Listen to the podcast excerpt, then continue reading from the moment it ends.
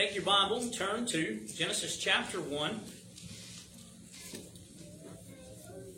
This morning we continue our study of the creation week. And last week we looked at the sixth day. There, was, there we saw the finishing of God's creating the living creatures and the culmination of his creation, i.e., man. We said we will see the three types of land animals. There we will see that God is, in a small way, imaging himself in the creation of, the, of these animals. We will see that the creative act is a, a continuation of the creative act of day 5 in the creation of the flying creatures. This too will point us to the gradual working from lower to higher animal life forms. Then this will see uh, we will see the culmination in the creation of man, the image of God. We will try to nail down the meaning of this statement by God. We will look at how we are to image God and what is the complete and incomplete image. Lastly, we will see how all this points to the, uh, points us to the Christ, how He is the root and stem of this creative act, as risen Lord, the second Adam. From this, we learned God created the Trinity of the land creatures. The doxology of day 5 applies to these animals. God has not introduced death into his creation. God creates his image. How then are we the image? Man was created for dominion. The image of God is incomplete without a bride, and Christ is the true image of God. This morning, we will see that God gives a third doxology over his creatures. But there is something that he adds. This added thing is dominion. Though this aspect is not the be all to end all of mankind, it is a crucial aspect. God here places his representatives in his role of governor of the earth. He, we will see the huge responsibility this was, and that God did not make this decree without first showing Adam, our father, what this was going to involve. We also will see the food provision that God gives to man and the animals. We often think that things have always been the way they are. Yet, the fall and the deluge brought differences that were catastrophic on man. We need to eat flesh of the animals to live healthy and be productive. But for the first 1600 years of our history, man only ate fruit and vegetables. This is also true of the animals. And this points to what we have said uh, a few weeks ago, and I think last week as well. There is no, there was no death at this time. From this, we will learn it is by the blessing of God that we are fruitful. Man was blessed to subdue the earth. This foreshadows the true man's fruitfulness. The dominion mandate pictures Christ's dominion. Where Adam failed, the second Adam will succeed. God provides all that we need to not have to subdue, subdue through violence. Everything that God made was good. You will stand to honor the reading of God's Word this morning and remain standing as we ask God the Holy Spirit to bless the preaching of His Word. Genesis chapter 1, verses 28 through 31. The Word of the Lord reads, God, Then God blessed them and God said to them, Be fruitful and multiply, fill the earth and subdue it. Have dominion over the fish of the sea, over the birds of the air, and over every living thing that moves on the earth. And God said, See, I have given you every herb that yields seed, which is on the face of all the earth, and every tree whose fruit yields seed. To you it shall be for food. Also, to every beast of the earth, to every bird of the air, and to everything that creeps on the earth, in which there is life, I have given every green herb for food. And it was so. Then God saw everything that he had made, and indeed it was very good. So the evening and the morning were the sixth day. Thus far, the reading of God's word. Let us now go to the Lord in prayer. Blessed and holy God, we thank you, Father, for this your word. God, that not only instructs us on how we should live, but God, how things were originally before sin entered the world. God, you have created us thus, and we ask, Lord, that you will return us to that. That one day we will enjoy the eternal blessings of that which you gave us in the garden through our blessed Savior Jesus Christ. We ask God that you will instruct us with this word and that God it will cause us both to rejoice and live more faithfully and fervently to you. We ask God these things in your blessed and most holy Son, Jesus Christ's wonderful name. Amen. You may be seated. It is by the blessing of God that we are fruitful. Verse 28a. God produces, uh, pronounces the third doxological blessing upon his creatures. The first were on the fish and the birds, told them to be fruitful and multiply.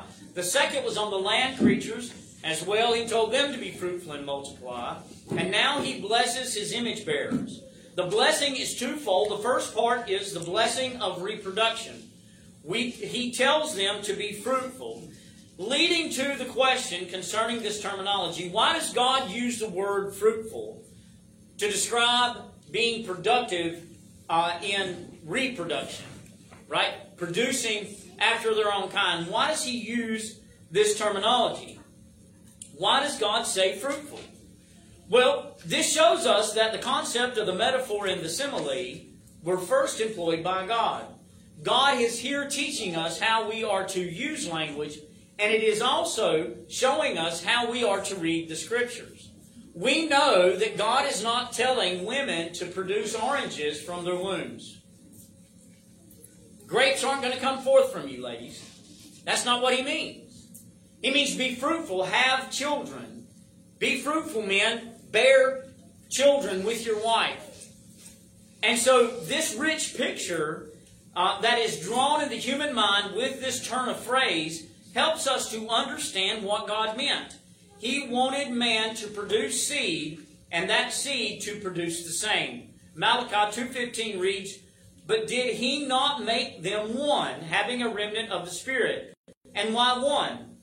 He seeks godly offspring. Therefore, take heed of your spirit, and let none deal treacherously with the wife of his youth. Looking at this, as we did last week, we see why God desires to have his two image bearers be one. To desire, he desired godly offspring. Parents, that's your job.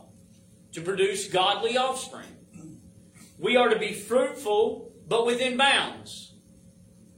God doesn't say just do whatever you have to to be fruitful. Right? We're not pragmatic. So, man, that means if your wife is barren and cannot have children, that's God's doings. And you're to rejoice in it. You're to rejoice in her and not be treacherous to your wife. We are only to have legitimate children from covenant homes and, and this is here what is meant by fruitful. This is how mankind was to fill the earth. He was to produce a godly progeny and not just produce. Right? So, you could say that you were fruitful if you go down here to the end of the road to these apple trees that nobody ever really harvests, and you start taking apples in October and you start making pies with them. But they're illegitimate because you stole the apples. They're not yours. No matter if they lay, lay fallow, no matter if nobody picks them, they're not your apples. Likewise, if you take a woman who is not your wife and you have children by her, you're not being fruitful. You're being disobedient. See the difference? There's bounds. There is freedom in these bounds. We must understand there is no question that the Owen boys are the Owen boys. They belong to Robert and Heather, their, their children. And if they wish to have more children, they can. If they don't, they don't have to. But they are being fruitful with these children. Because they're beating them into submission of Christ. No, they're, they're raising them up in the loving and the love and admonition of the Lord. They're raising them to be obedient to Christ. That is what it means to be fruitful. And we have to understand that we cannot allow the world to, to describe for us what it means to be fruitful or whether or not it is good to be fruitful. We're going to win. They don't want to have kids. We're going to win because they're lying about the creation. They're lying about children. We have to understand that we have the upper hand because God not only has commanded us to be fruitful, but He has commanded us to bring forth godly seed, and He's given us all the means to do so. He has given us all the means to do so. The seed that is produced is a blessing. It is God who enables man to produce, and He makes who He wishes to be fruitful. And we all should rejoice in that fruitfulness. We should never say stupid things like, well, you know what causes that, don't you? Please don't sound like a pagan when you talk to others about the blessings God is giving them. Please don't sound like a pagan because that's how a pagan thinks.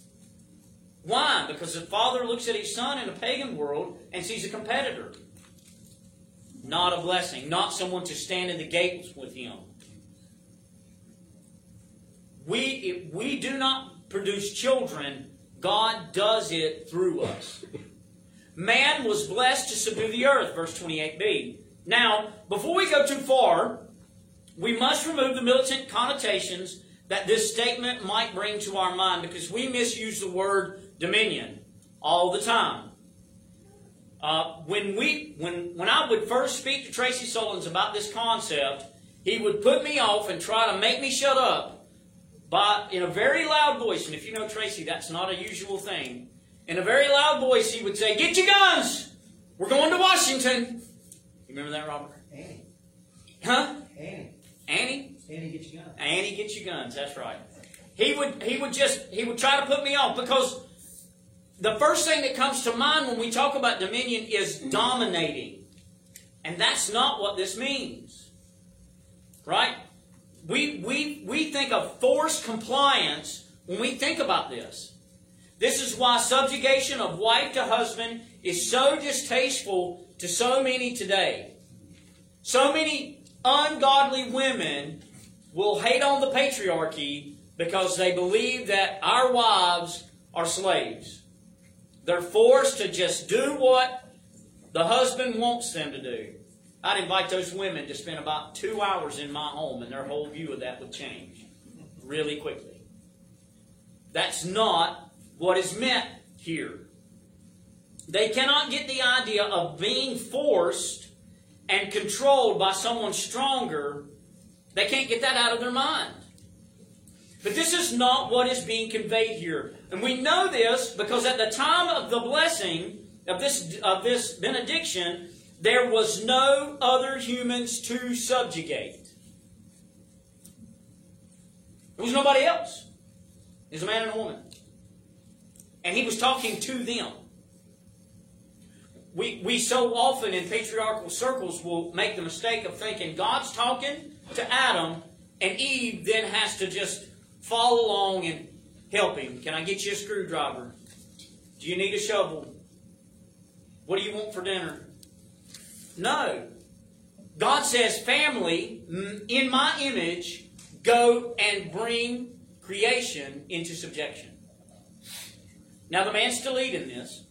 It is his responsibility. But, women, it is your job as well to make sure that dominion is taking place. Adam and Eve were all there was, so there was no one else to subjugate. There was no one else to bring into submission to them. Not to mention, God makes clear what he is speaking of in the next section. He is speaking of the animals and the land that the animals lived on. This is what man was to have dominion over. So then, what is dominion? We again think of sinful human actions such as domination. But this is not what is meant here. Man had no person to dominate. Rather, it has the idea of control, authority, or responsibility. Psalm 8, 4 through 6 reads, What is man that you are mindful of him, and the Son of Man that you visit him? For you have made him a little lower than the angels, and you have crowned him with glory and honor. You have made him to have dominion over the works of your hands. You have put all things under his feet. Then, man had the authority to do with the animals and land as was needed to bring them under subjection. But, as with other areas of authority, this was not subjection to man, but to God. And, and here's what is missed the president does not have a right to dominate the common man except to restrain the wicked and protect the life of those who live in his authority. The same is true of the husband. He only has authority to structure his home and rule his household according to God's law. Right? So, I'll give you a very extreme example that's never going to happen. Again, because I like breathing. But if I came in tomorrow from work and told my wife, you know, we need more economic stability, and I'd like to have some children, so I'm going to bring a 24 year old girl into the house and we're going to get married, and we're all just kind of live together. My wife says God's Word says that's sin, and you're not going to do that. And if you try, I'm going to call the elders, and if they don't do anything, I'll probably kill you. We have to understand that there are bounds and limits. I don't get to make up rules as I wish. I don't get to dominate my home as I see fit. My dominion is granted to me by the Lord, and I can only rule within those bounds. Again, bounds are good. That's why we're told not to move the ancient boundaries. Right? So, um, we must understand that that is what we see here. So, the fruitfulness we saw in the last section is uh, points to or foreshadows the true man's fruitfulness. So, in our first point, we saw that the man made of the soil was to copy the fruit trees uh, planted in the soil. We were to produce seed and they were to be in a context, the context of marriage, in a covenant marriage. Likewise, our archetype, Jesus, is to produce seed. So this blessing is one of the Spirit. It is the Spirit that remakes us through the new birth. This is the production, I mean, the, yeah, the production of the second Adam. This is what was promised to Christ. Revelation 7, 9 and 10 says, after these things I looked, and behold, a great multitude, which no one could number, of all nations, tribes, peoples, and tongues, standing before the throne and before the Lamb, clothed with white robes, with palm branches in their hands, and crying out with a loud voice, saying, Salvation belongs to our God, who sits on the throne, and to the Lamb. Here we see a glimpse of the fruitfulness of the second Adam. There's so many redeemed standing with him before the throne, no one could count give you the right the picture. You go to an angel at the end of the end of the history, and you say, "How many are the redeemed?" He's like, "I don't know. We can't count them all." There's not a number high enough to represent all of them. By the way, if you're a millennial, that just kind of blows your just a few of us are getting saved idea. Just really out of the water. Because that's not the case. That's absolutely not the case. So many redeemed that no one could count them. There's coming a day of such gospel prosperity that the sower will be right behind the harvester. Amos 9:13 says, "Behold the days are coming," says the Lord, "when the plowman shall overtake the reaper, and the treader of grapes him who sows seed. The mountains shall drip with sweet wine, and all the hills shall flow with it. This shows that there will be such fertility of the gospel that the seed cannot be planted fast enough. Cannot be planted fast enough. The plowman will be going, hurry and get the harvest in. We've got to get more seed in the ground. Get out of the way. We got work to do. We should pray for the return of such gospel prosperity. We saw it in the first century. So all these naysayers who say these gospel prosperity can never come back again. It can never come back again. Well, we were in a lot worse situation in Rome during the first century. I mean, they, they ain't started catching us on fire in America yet, have they? No. We've not faced any hardship Now they are around the world, but here we got it easy. The dominion mandate pictures Christ's dominion. Man is told not only to be fruitful, but to have dominion and, and subdue. This is to reign in and make useful. God showed Adam how to do this by planting a garden before his eyes. So in chapter 2, we're going to see that God created Adam, and then he planted the garden, and then he placed the man in the garden. So right before Adam's eyes, God planted the garden.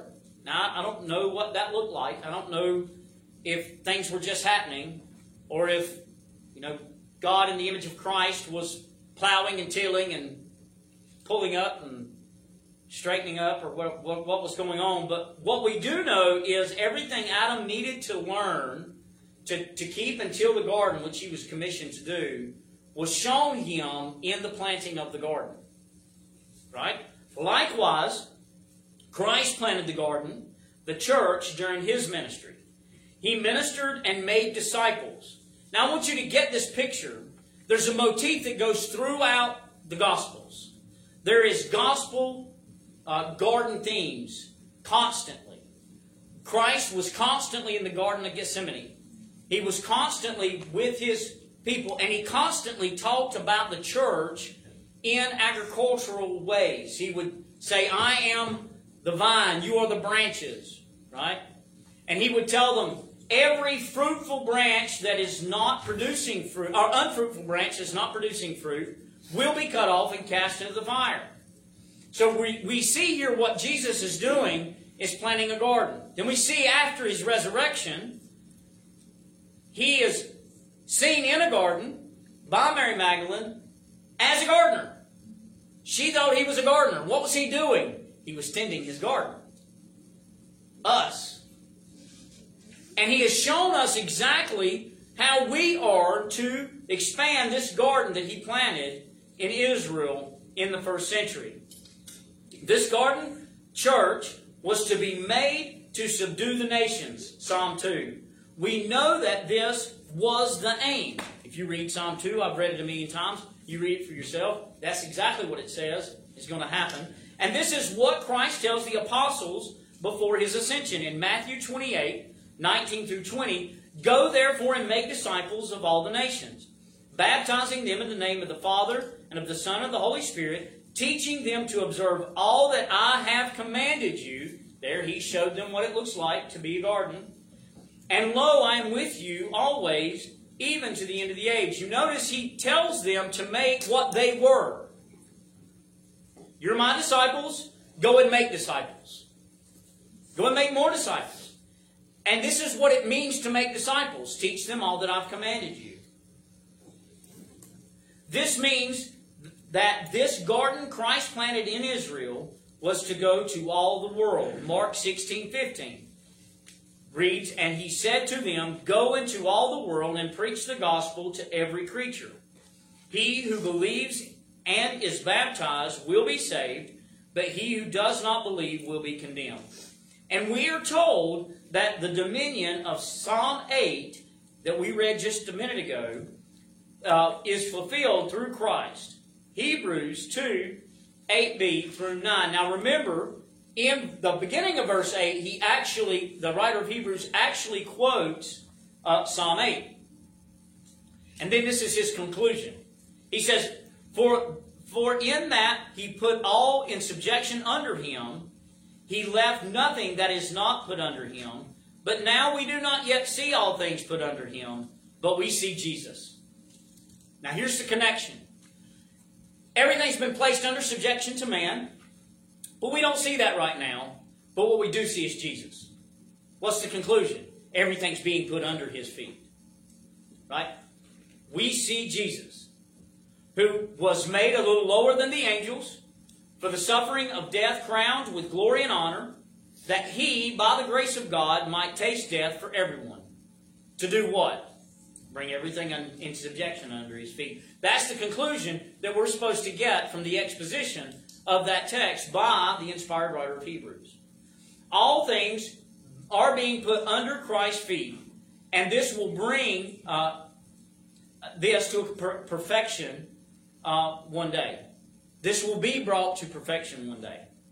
Where Adam failed, the second Adam will succeed. So Adam, as we said, was commissioned to fill the earth and subdue it. This means having offspring and make the earth like the garden. We will see when we get to chapter 2 that in one way this incorporated not just cultivation of plants, but also worship. Adam, at his first worship service, failed and turned the first church over to Satan. Right? Very first Lord's Day. He says, You know what? I'm supposed to be the pastor here, but I'm going to let Satan talk. Oh, he's going to lead the church. Christ has been given the same goal, right? This did not make God lower his sights with the second Adam. So, so this is this is what we're told. This is what the church thinks. You ready? God had this high ideal of what his creation was going to look like, and he commanded Adam and Eve to go and make it look that way by having children and teaching them how to do things. And Adam failed and gave the world over to Satan. So instead, he's just going to save as many as he can, which ain't many, and then one day he's going to come and rescue us out and just give the creation to the enemy. Does that sound victorious to you at all? Does that sound like God is staying on track with what his goals were? No. It, if you had a young man and he said, you know what, I'm going to go be a physicist. And then he realizes, you know, I'm not really, I really don't like math that much and it's a big part of being a physicist, so I'm going to go dig ditches. No. Get better at math. Right? Do the work that is required. We're going to have this low ideal of what God is doing in the world. And we wouldn't, we wouldn't put up with that with, us, with our sons. Would we? No. We, we, we, we would never do that. We have already seen that Christ was going to be fruitful. Now we see to what extent he was going to subdue. Let's just look at a few scriptures. Romans 4:13 says, "For the promise that he would be the heir of the world, that is Abraham, um, was not to Abraham or to his seed through the law, but through the righteousness of faith." So Abraham was the heir of the world. Romans 11:15. For if their uh, being cast away, the Jews, is the reconciling of the world, what will their acceptance be but life from the dead. Now, here Paul says the Jews rejected Christ and they've been cast off of the covenant. They're no longer a part. And if that action is the reconciling of the world, what will their coming back into that covenant be but life from the dead? So the conclusion is the gospel in the first century was God reconciling the world. And it continues to this day. 1 John 2 2. And he himself is the propitiation of our sins, and not for ours only, but also for the whole world. 1 John 4 14. And he and we have seen and testify that the Father has sent the Son as Savior of the world. Revelation 11 15. Then the seven angels sounded, and there were loud voices in heaven saying, quote, the kingdoms of this world have become the kingdoms of our Lord and of his Christ, and he shall reign forever and ever. Now, in all this, we must not say more than these scriptures say. Can't. We can't add our own little taste to it. But we cannot say less than they say. And what do they say? They say that Christ is the Savior of the world. And our Arminian brothers say, look, See, it's not just the elect, it's the whole world. And us postmillennial Calvinists go, that's right. And we like it that way. We're glad. He is the Savior of the whole world. Christ is not just the Savior of the elect, He is that. but the whole world. This does not go against limited atonement. Every Orthodox Christian in some way limits atonement. I say Orthodox because if you don't limit the atonement to at least those who believe, then you're not Orthodox, you're a Unitarian.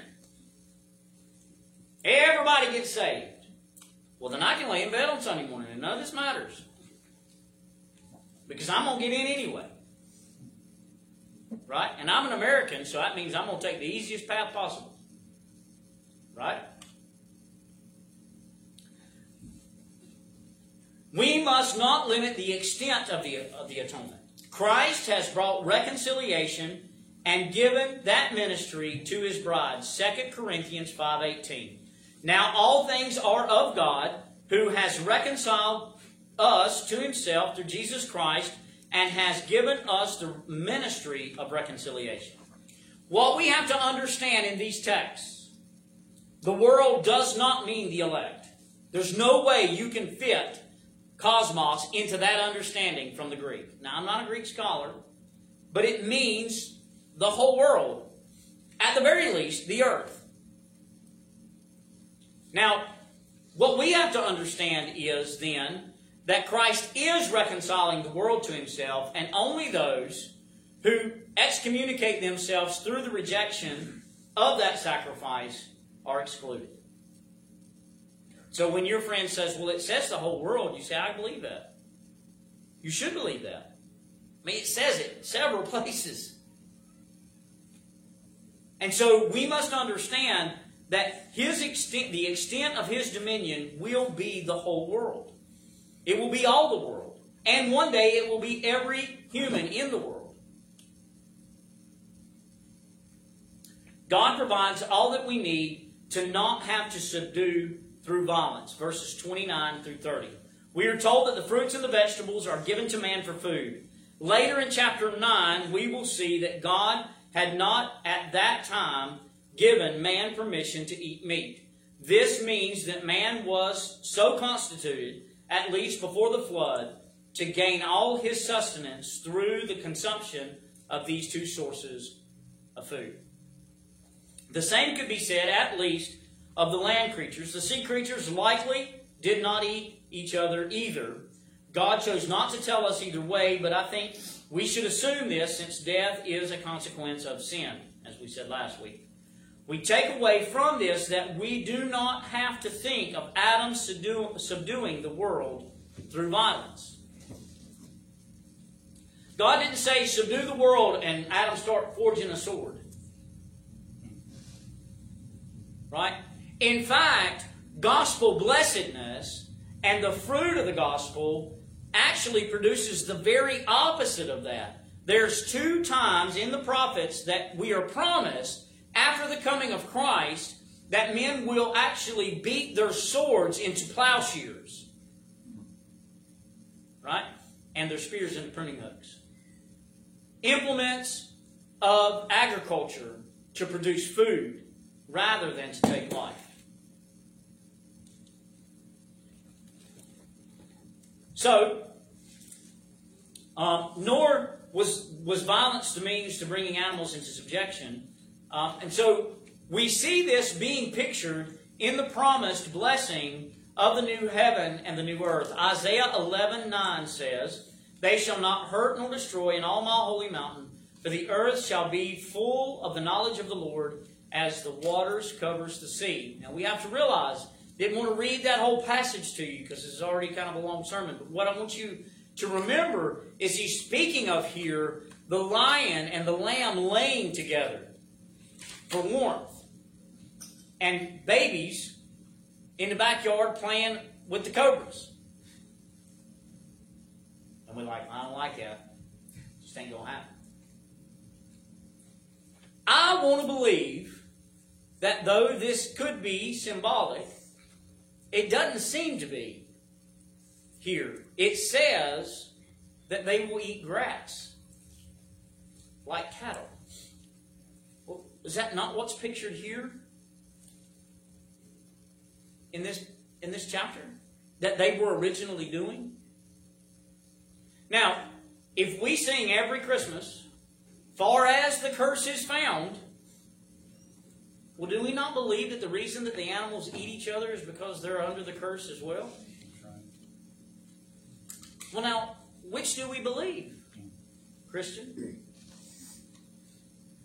I mean, I can't wait. I, I used to didn't believe there'd be animals in heaven. I hope there is. Because if this is a heavenly vision, right, and not an earthly one like I take it to be, then one day I'll get to kissy face the lion. Uh, man, I'm telling you, you see that kid dressed up as a tiger or whatever in the Disney commercial, and she wants that tiger, and that tiger wants her. And I told my wife, I said, I'd love to just grab that thing by the face and just kiss it. She said, he'd eat you. and right now, he would. But I mean, don't you know? I mean, how great that would be to be able to fully enjoy without fear God's creation. Amen. We're going to we're going to go to the plains of Africa. Why? Because we're going to sleep with a lions. When you think about your great great grandkids, we go swimming with dolphins. We can. I don't, but we can. They're going to maybe play with cobras. It's just, it's amazing what we see that God promises through the gospel. We then can expect that this will be the means to reach that glorious day Christ's dominion. As we are told, the kingdom is not advanced by the wrath of men. James 1 20. But the wrath of man does not produce the righteousness of God. Oh, it's taken the church years to discover this. Here, James just told them that God brought them forth by his will. And he gives the opposite of that and says, Look, the opposite of being brought forth by the will of God is to try to produce the kingdom and righteousness through the wrath of men. We should get angry at unrighteousness. We have to remember we're just as unrighteous as the person we'd strike down. We're just as wicked as them. And were it not for the grace of God, we would partake with them in that wickedness. Not only doing the same, but rejoicing in it with them. Everything that God made was good, verse 31. God, here at the end of, of his creating, evaluated all that he had made, as had been the uh, as has been at the end of each creative section. God declared it good. But here we are told that all that was made was declared very good.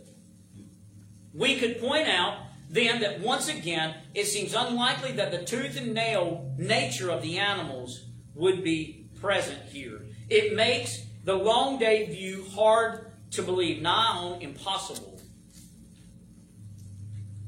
To believe that God would declare it very good while animals are slaughtering each other. What we see from this is that we, being made should evaluate everything. We're given everything to evaluate. So, so this false understanding that the church is to be in her little building and stay in her little sphere of influence and not speak to politics or to or to sexual deviance or or to culture or to any of those other things. We're, we're not allowed to say anything about those things. It's false. And you go, well, Michael, you're, you're kind of just pulling that out of this text just willy nilly. I mean, he evaluated. I mean, we got to evaluate. 2 Corinthians chapter 2, verses 13 through 16 read, These things we also speak, not in words which man's wisdom teaches, but what the Holy Spirit teaches, comparing spiritual things with spiritual. But the natural man does not receive the things of the Spirit of God, for they are foolishness to him, nor can he know them because they are spiritually discerned. But he who is spiritual judges all things, yet he himself is rightly judged by no one. For who has known the mind of the Lord that he may instruct him? But we have the mind of Christ. Now, notice here that we are not as God. As in our judging, we are to use the mind of Christ. So, so we're not to come to a situation and say, Michael thinks that this is the best thing for government to do. Michael does not have any authority to say such a thing. But what Michael does have the, the authority to say is, Thus says the Lord. About politics, about taxation, about abortion, about the death penalty, about murder, roads. The list goes on. This means that we are to judge things according to the Word of God, and this leaves us in a position not to be judged. We can't be judged if we're using the mind of Christ and we're judging and evaluating all things through that lens.